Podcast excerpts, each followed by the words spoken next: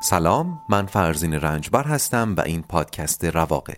در پادکست رواق به اگزیستانسیالیسم با نگرشی روانشناختی میپردازیم و منبع اصلی ما هم آثار اروین یالومه. در سری اول این پادکست سراغ کتابی رواندرمانی اگزیستانسیال میریم.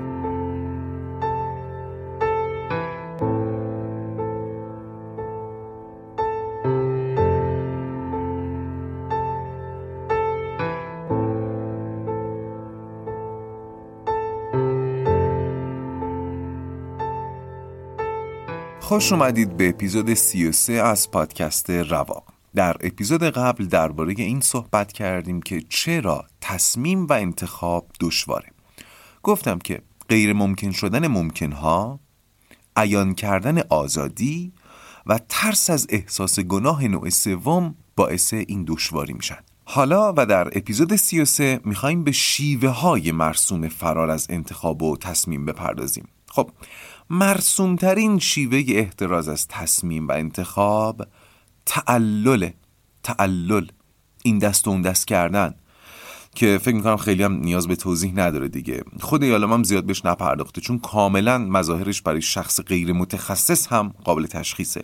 تعلل کردن هم در لغت از ریشه علت میاد. تعلل یعنی هی علت آوردن، هی آخه، هی ولی، هی اما. پس کسی که پشت دروازه تصمیم و انتخاب وایساده و هی ولی و اما میاره، همونجا وای خواهد ساد و داره به شیوه تعلل از تصمیم و انتخاب اجتناب میکنه. چرا؟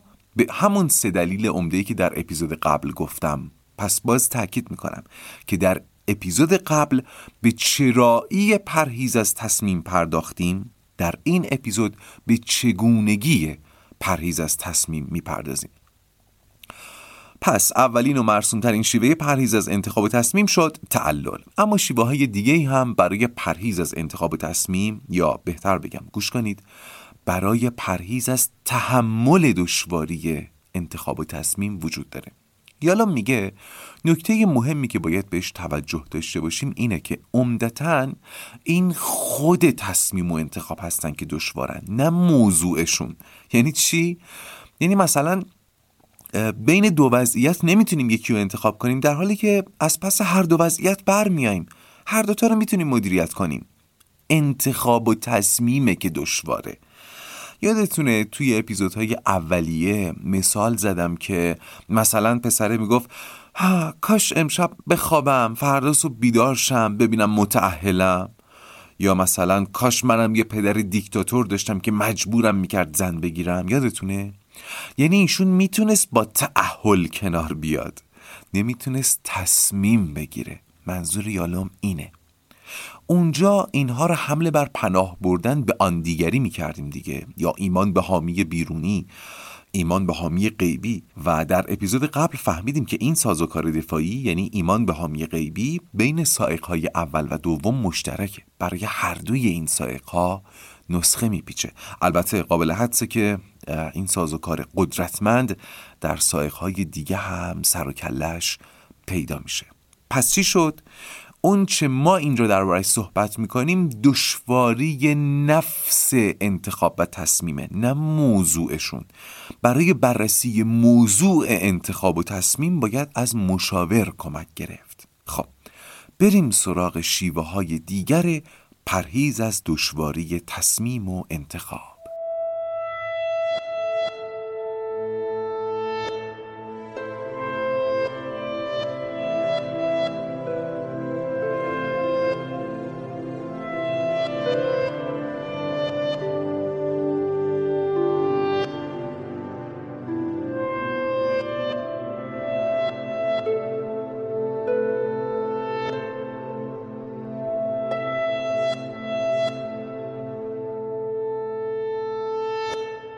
یکی از شیوه های سختیگریزی پرهیز از چشم پوشیه. گفتم که انتخاب و تصمیم همیشه همراه با غیر ممکن شدن برخی ممکن هاست. این یعنی باید از یک سری چیزها چشم پوشی کنیم و این سخته آقا. حتما متوجه هستید که حرف یالوم به هیچ وجه این نیست که بابا تصمیم و انتخاب که سخت نیست، درد نداره که، چرا میترسید؟ نه، برعکس میگه سخته. ولی برای زیست اصیل باید این سختی رو تحمل کرد. اگر سختی عبور از دروازه تصمیم و انتخاب رو تحمل کردی، اون ورش با موضوعش دیگه دشواری عمیق روانی نخواهی داشت. اون ورش مثلا سختی های بزرگ کردن بچه رو داری، ولی بلا تکلیفی کشنده بچه دار بشم یا نه رو نداری. روشن شد؟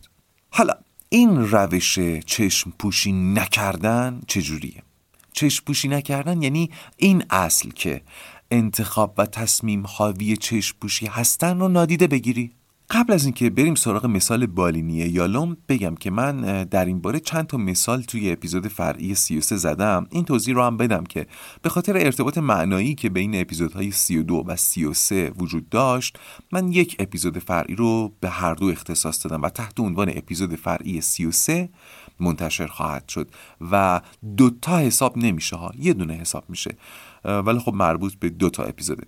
باری برگردیم به کتاب. یالوم این قسمت رو با یک مثال بالینی توضیح میده و مراجعی که درباره‌اش صحبت میکنه قبلا برای ما شناخته شده است. آلیس، زنی که در یک ازدواج ناموفق باقی مونده بود، چرا که نمیتونست تصمیم بگیره ازش بیاد بیرون. شوهرش چند سالی بود که دیگه باهاش زندگی نمیکرد و فقط چند وقتی بار برای برقراری رابطه جنسی سرکلش پیدا میشد. آلیس تمام آرزوش این بود که بتونه شوهرش رو توی یکی از این مراجعت‌ها به زندگی برگردونه و برای این کار تمام تلاشش رو میکرد، اما چیزی جز خفت براش نداشت. در ذهن آلیس یک دوراهی شکل گرفته بود، یکی ماندن در این وضعیت اسفناک و تلاش مذبوحانه برای برگردوندن شوهرش و دیگری تصمیم به جدایی قطعی و یک تنهایی خوفناک. از یک جایی به بعد آلیس با کمک مشاوره تلاش کرد یه رابطه دیگر رو شروع کنه و تونست با یک مرد دیگه دوست بشه و بعد از اون بود که تونست از شوهرش طلاق بگیره و از اون وضعیت خارج بشه. اما چند ماه بعد دوباره با دوست پسرش هم به مشکل خورد و دقیقاً همون آش و همون کاسه. تمام تلاشش حالا این شده بود که دوست پسرش رو نگه داره. خب چه اتفاقی افتاده؟ گوش کنید. آلیس در یک بزنگاه تصمیم و انتخاب، به جای اینکه سختی تصمیم رو به جان بخره و تصمیم بگیره، از راه حل چشم پوشی نکردن استفاده کرد. یعنی چی؟ یک کفه ترازو در این بزنگاه ماندن در وضعیت فعلی و تلاش برای برگردوندن شوهرش بود. کفه دیگه مواجه شدن با تنهایی خوفناکی که آلیس فکر می‌کرد منتظرشه و احتمالاً تا الان متوجه شدید که در نگرش اگزیستانسیال مواجه شدن با این تنهایی سازنده است. میگفتم آلیس در این بزنگاه تقلب کرد و یک دوست پسر رو برداشت و گذاشت توی کفه دوم تا اون کفه رو سنگین کنه و از این راه بتونه راحت تر تصمیم بگیره و با سختی تصمیم مواجه نشد. یالوم میگه این بزنگاه ها مثل همون مواجهه با مرگ، موقعیت های سرحدی هستند که ما رو در برابر سختی تصمیم آبدیده میکنن.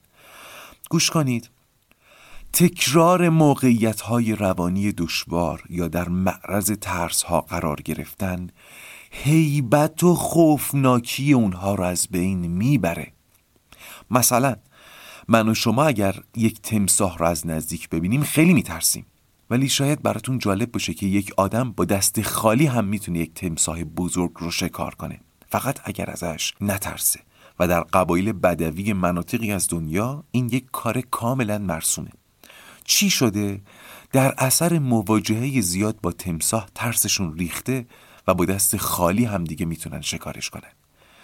آلیس از مواجهه با این ترس فرار کرد و راه زندگی اصیل رو بر خودش بست و دوباره از همون سوراخ گزیده شد، در حالی که تجربه کسب نکرده بود. تمساح دوباره خوردش. اگر میخواست از این بزنگاه با رشد عبور کنه، باید تصمیم میگرفت. باید بین گزینه‌های واقعی انتخاب میکرد. نه که یه دوست پسر دوست داشتنی رو بندازه تو کفه تنهایی ترازو. این کار خیلی در دوستی‌هایی که به انتهاش رسیده تکرار میشه. حتما شما هم تجربهش رو داشتید. دختر یا پسر یا هر دوشون حس میکنن دیگه رابطه عمرش رو کرده، یا حس میکنن طرفشون دیگه رابطه رو نمیخواد، پس سعی میکنن قبل از اینکه رابطه به پایان محض برسه یک کیس جدید پیدا کنن، بعد رابطه رو خودشون تموم کنن. احتمالاً به خاطر همینه که حتی روانشناسای مشاور هم میگن سوگواری بعد از پایان رابطه لازمه. تلخی و سختی رویدادهای زندگی رو نمیشه نچشید. این سختی‌گریزی ما رو به سمت اشتباه‌های بعدی هل میده. خب فکر کنم مفهوم جا افتاد دیگه. توضیح بیشتر و مثالای دیگر رو گفتم توی اپیزود فرعی میتونید بشنوید.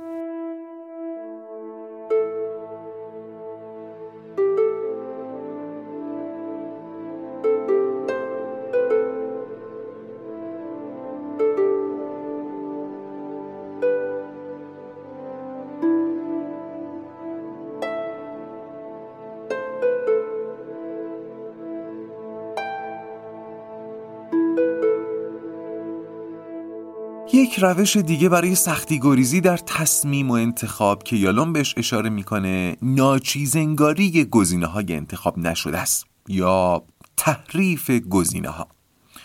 این روش بیشتر زمانی انجام میشه که گزینه‌ها از نظر امتیاز و دلخواهی برای ما نزدیک به هم باشن. خب ببینید در این حدش حالا چندان مسئله‌ای نیست.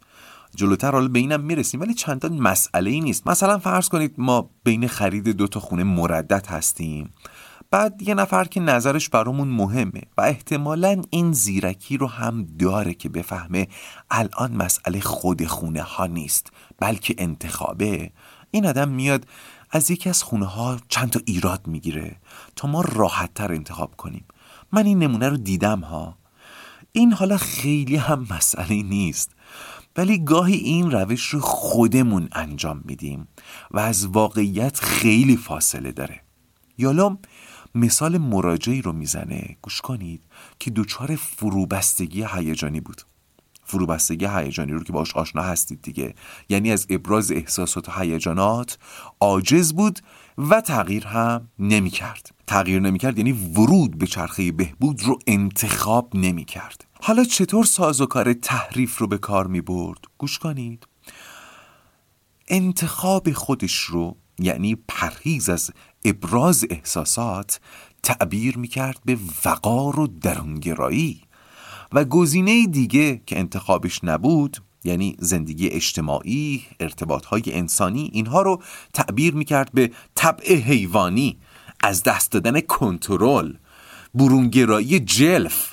یا باز مثال کسی رو میزنه که در ازدواجی به شدت آزاردهنده باقی مونده بود، چون گزینه دیگر رو تعبیر میکرد، یا بهتر بگم تحریف کرده بود، به پیوستن به قشون مجردای الاف، چون جدایی از همسرش رو با وجود اینکه زندگی باهاش رو نمیخواست تعبیر کرده بود به پیوستن به قشون مجردای الاف، تو زندگی ناخواسته باقی مونده بود.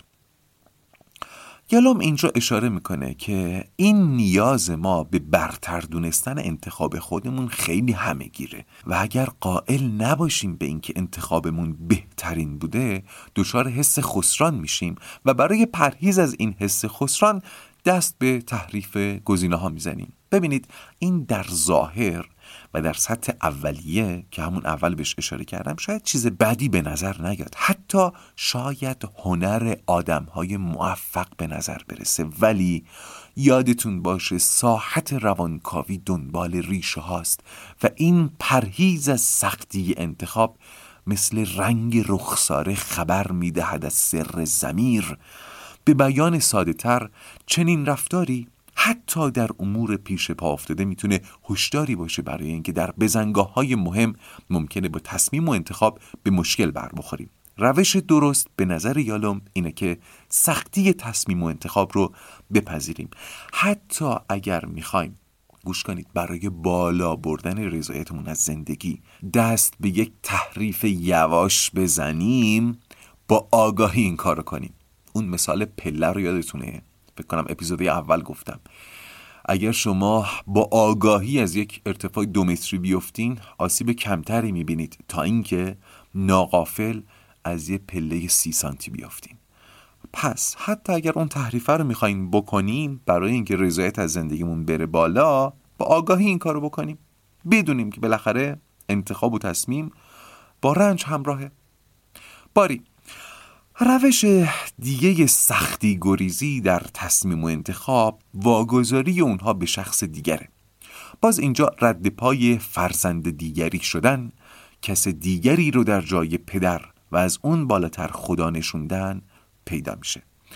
فکر کنم در اپیزودهای اولیه اشاره کردم که از بچگی این برام سوال بود که چرا مردم در طول تاریخ سلطان پروری میکردن، یعنی به یک نفر اجازه میدادن که سلطانشون باشه، بر اونها سلطه داشته باشه.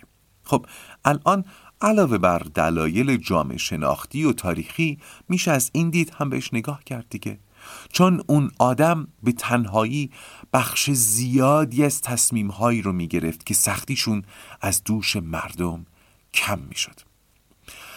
پسری هم که آرزو میکنه پدرش براش زن بگیره، دختری که به ازدواج به چشم برکنار موندن از سختی تصمیم ها نگاه میکنه، کارمندی که توی همه تصمیم های گروهی همکارانش میگه من تابع نظر جمع هستم، و مثال هایی از این دست هم از همین دستن. و البته این روش در اتاق کار رواندرمانگرها هم بسیار شایعه. مراجع مدام تقلا میکنه تا درمانگرش رو وادار کنه به جای او تصمیم بگیره، با جملاتی مثل این: شما بگید چی کار کنم، شما فکر میکنین کدوم انتخاب بهتره. یالوم میگه مراجع حتی در بیان عجز و ناتوانیش اغراق میکنه، توانایی‌هاش رو پنهان میکنه برای اینکه درمانگرش رو مجاب کنه که باید به جاش تصمیم بگیره. یالوم میگه گاهی مراجعان تلاش میکنن از لابلای حالات صورت روان درمانگر کسب تکلیف کنن. مثلا 2 تا گزینه رو میگه در حالی که چشم دوخته به صورت روان درمانگر تا ببینه موقع شنیدن کدومشون رضایت بیشتری درش دیده میشه. یالوم میگه وظیفه روان درمانگر اینجا مقاومته و اتفاقا بیشتر دوره‌های درمانی که نیمه کاره رها میشن علتش همینه. مراجع میبینه که ای بابا قرار نیست بتونه سختی تصمیم رو بر عهده درمانگرش بندازه، پس تمایلی به ادامه دوره نداره. ولی اگه ازش بپرسی چرا دوره رو رها کردی، اینو نمیگه ها.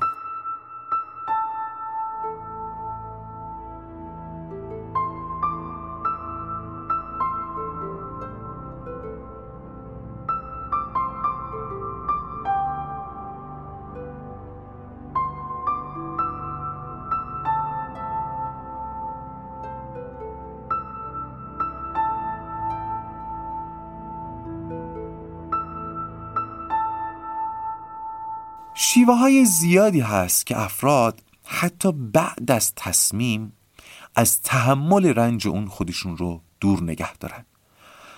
یالوم مثال زن و شوهری رو میزنه که از هم طلاق گرفته بودن، ولی هر دو نظرشون این بود که طرف مقابل تصمیم به طلاق گرفته. میبینید؟ اینجا بحث خود طلاق نیست، بحث اینه که کی تصمیم به طلاق گرفته، کی باید سختی و دشواری تصمیم گرفته شده رو حالا تحمل کنه، بارش رو حمل کنه. زن میگه من درخواست طلاق ندادم. مرد میگه ولی به من گفتی عاشق یه مرد دیگه شدی، پس من درخواست طلاق دادم. متوجه بازی روانیشون میشید؟ هر دو طلاق میخواستن ولی تصمیم رو نمیخواستن. تلاش کردن تصمیم رو به دیگری واگذار کنن، دشواریش رو به گردن اون یکی بندازن تا تلخیش آزارشون نده، حتی بعد از خود تصمیم. کارمندی که کارش رو دوست نداره ولی نمیتونه تصمیم به استعفا بگیره، پس اونقدر تأخیر میکنه که اخراجش کنن. کسی که یه رابطه رو نمیخواد ولی نمیتونه تصمیم به قطعش بگیره، پس اونقدر بی‌توجهی و سردی میکنه که پارتنرش، یارش تصمیم به جدایی بگیره. دانشجویی که رشته‌اش رو دوست نداره ولی نمیتونه تصمیم به انصراف بگیره، پس اونقدر مشروط میشه که دانشگاه تصمیم به اخراجش بگیره.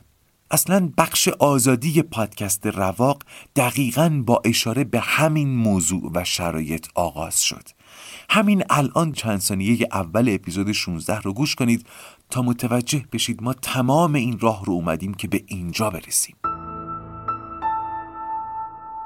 زن وقتی مطمئن شد شوهرش خوابیده، گوشیشو برداشت، رفت توی دستشویی و شروع کرد به زیر و رو کردن محتویاتش. چند ماهی از ازدواجشون میگذشت، ولی از اولش هم حرارت و جذابیت خاصی نداشت. تلگرام، واتساپ، پیامک‌ها، گالری عکس‌ها، همه رو با وسواس بررسی کرد. دنبال مدرکی میگشت که ثابت کنه شوهرش بهش خیانت میکنه. اگه ازش میپرسیدی چرا، احتمالاً جواب میداد که میخواد خیالش راحت بشه، اما ته دلش آرزو میکرد خیانتی در کار باشه. دوست نداشت به این آرزوی درونی توجه کنه، ولی بالاخره حسی بود که وجود داشت و نمیتونست براش توضیحی پیدا کنه. توی کتاب چند تا مثال بالینی دیگه هم در این زمینه هست که من ازشون رد میشم، چون هم به نظرم قضیه روشن شده، هم قبلا به معانی مشابه خیلی اشاره کردیم. اما به روش‌های دیگه برسیم. یک روش دیگه که یالوم بهش اشاره میکنه، سختیگریزی از طریق واگذار کردن تصمیم و انتخاب به اموری مثل فال و استخاره و کفبینیه که ممکنه حالا بعضی بهش اعتقاد داشته باشن و بحث ما اینجا این نیست که بخوایم ثابت کنیم درستن غلطن. فقط بدونید که این یکی از روش‌های کاهش رنج تصمیم و انتخابه، مخصوصا در زمینه‌ای که ازدواج بین طبقه‌های خاصی از جامعه رواج زیادی داره. خب اینم بگم و اپیزود 33 رو به پایان ببرم. یک روش سختی‌گریزی دیگه هنگام تصمیم و انتخاب توسل به قوانینه. یالوم به استاد دانشگاهی اشاره میکنه که دانشجویی بهش مراجعه کرده تا ازش خواهش کنه با توجه به شرایط خاصی که داره کمی باهاش راه بیاد. این دختر شاغله و با پدر بیماری زندگی میکنه که نیاز به مراقبت داره، به خاطر همین نتونسته کلاساش رو به حد نصاب برسونه. از استاد خواسته که حالا حذفش نکنه. استاد چی میگه؟ میگه متاسفم، قانون میگه شما باید حذف بشید. اگر الان برای شما استثناء قائل بشم، برای بقیه هم باید همین کار بکنم. اما وقتی دانشجو میره، استاد پیش خودش احساس میکنه که یه جای کار میلنگه. شما بگید کجای کار میلنگه؟ گوش کنید، این که این استاد در جایگاهی که قرار گرفته، علاوه بر این که وظیفه تدریس بر عهده‌اش گذاشته شده، اختیاراتی هم بهش واگذار شده. اختیار یعنی آزادی، و آزادی در تصمیم بروز و ظهور پیدا میکنه. اینو بگم، این بخش رو که شنیدید پا نشید برید پیش مدیرتون و استادتون تا باهاتون با تساهل بیشتری برخورد کنن. این بخش مربوط به اون طرف ماجراست. قرار نیست شما رو در خواهش های بیجا کردن شجاع کنه، قرار اونها رو به تصمیم گرفتن ترغیب کنه، حتی اگر تصمیمشون این باشه که با دانشجو یا کارمندشون راه نیان، ولی خودشون باید تصمیم بگیرن. گوش کنید، یالوم میگه اشکال اینجاست که تو تصمیم نگرفتی، از نقش تصمیم گیرنده دوری کردی. این هم زنگ خطره. و بله، میشه این رو هم برداشت کرد که به قول امام علی نگویید مأمورم و معذور. مثلا مدیر به کارمندش میگه اگه الان برای تو که فلان مشکل رو داری استثناء قائل بشم، اینجا سنگ رو سنگ بند نمیشه. خب این مدیر با این حرف فاعلیت خودش رو زیر سوال میبره. یه ذره حالا جنبه انسانی هم بهش بدیم. انسان‌ها شرایطشون با هم فرق میکنه. نمیشه از همه انتظار یکسان داشت، نمیشه حتی در یک اداره برای همه نسخه یکسان پیچید. کسی که اینجا رو مدیریت میکنه تویی. تو اینجا مدیری تا قانون رو تفسیر کنی و فاعل باشی، نه که قانون تو رو مدیریت کنه و تو مفعول باشی. امیدوارم مفهوم جا افتاده باشه. بسیار خوب، خیلی ممنون که اپیزود 33 پادکست رواق رو هم شنیدید. اپیزود فرعی 33 سه‌شنبه شب منتشر میشه. از الان میتونید رزروش کنید. و اینم بگم که اپیزود 17 از پادکست هلی تاک برای من فرصتی بود تا بتونم با مخاطبان جدیدی صحبت کنم، مخاطبان پادکست شنیدنی هلی تاک. خوب شما هم برید اگر هنوز این اپیزود رو نشنیدید گوشش کنید. هر چند وقتی داشتم با هلی این اپیزود رو ضبط می‌کردم راستش پیش خودم به خودمون افتخار کردم، چون هی سرفصل‌هایی رو میگفتم که ناگزیر بودم خیلی خلاصه و کوتاه بهشون اشاره کنم و پیش خودم فکر میکردم وای من و مخاطبان رواق چقدر راجع به اینها با هم حرف زدیم، چقدر پیش رفتیم، چقدر عمیق شدیم. نمیتونم این حس افتخار رو با شما شریک نشم چون شما هم بخشی از این احساس خوب من بودید و هستید. بسیار خوب، بذارید این پایان اپیزود 33 از پادکست رواق باشه و حالا بدرود.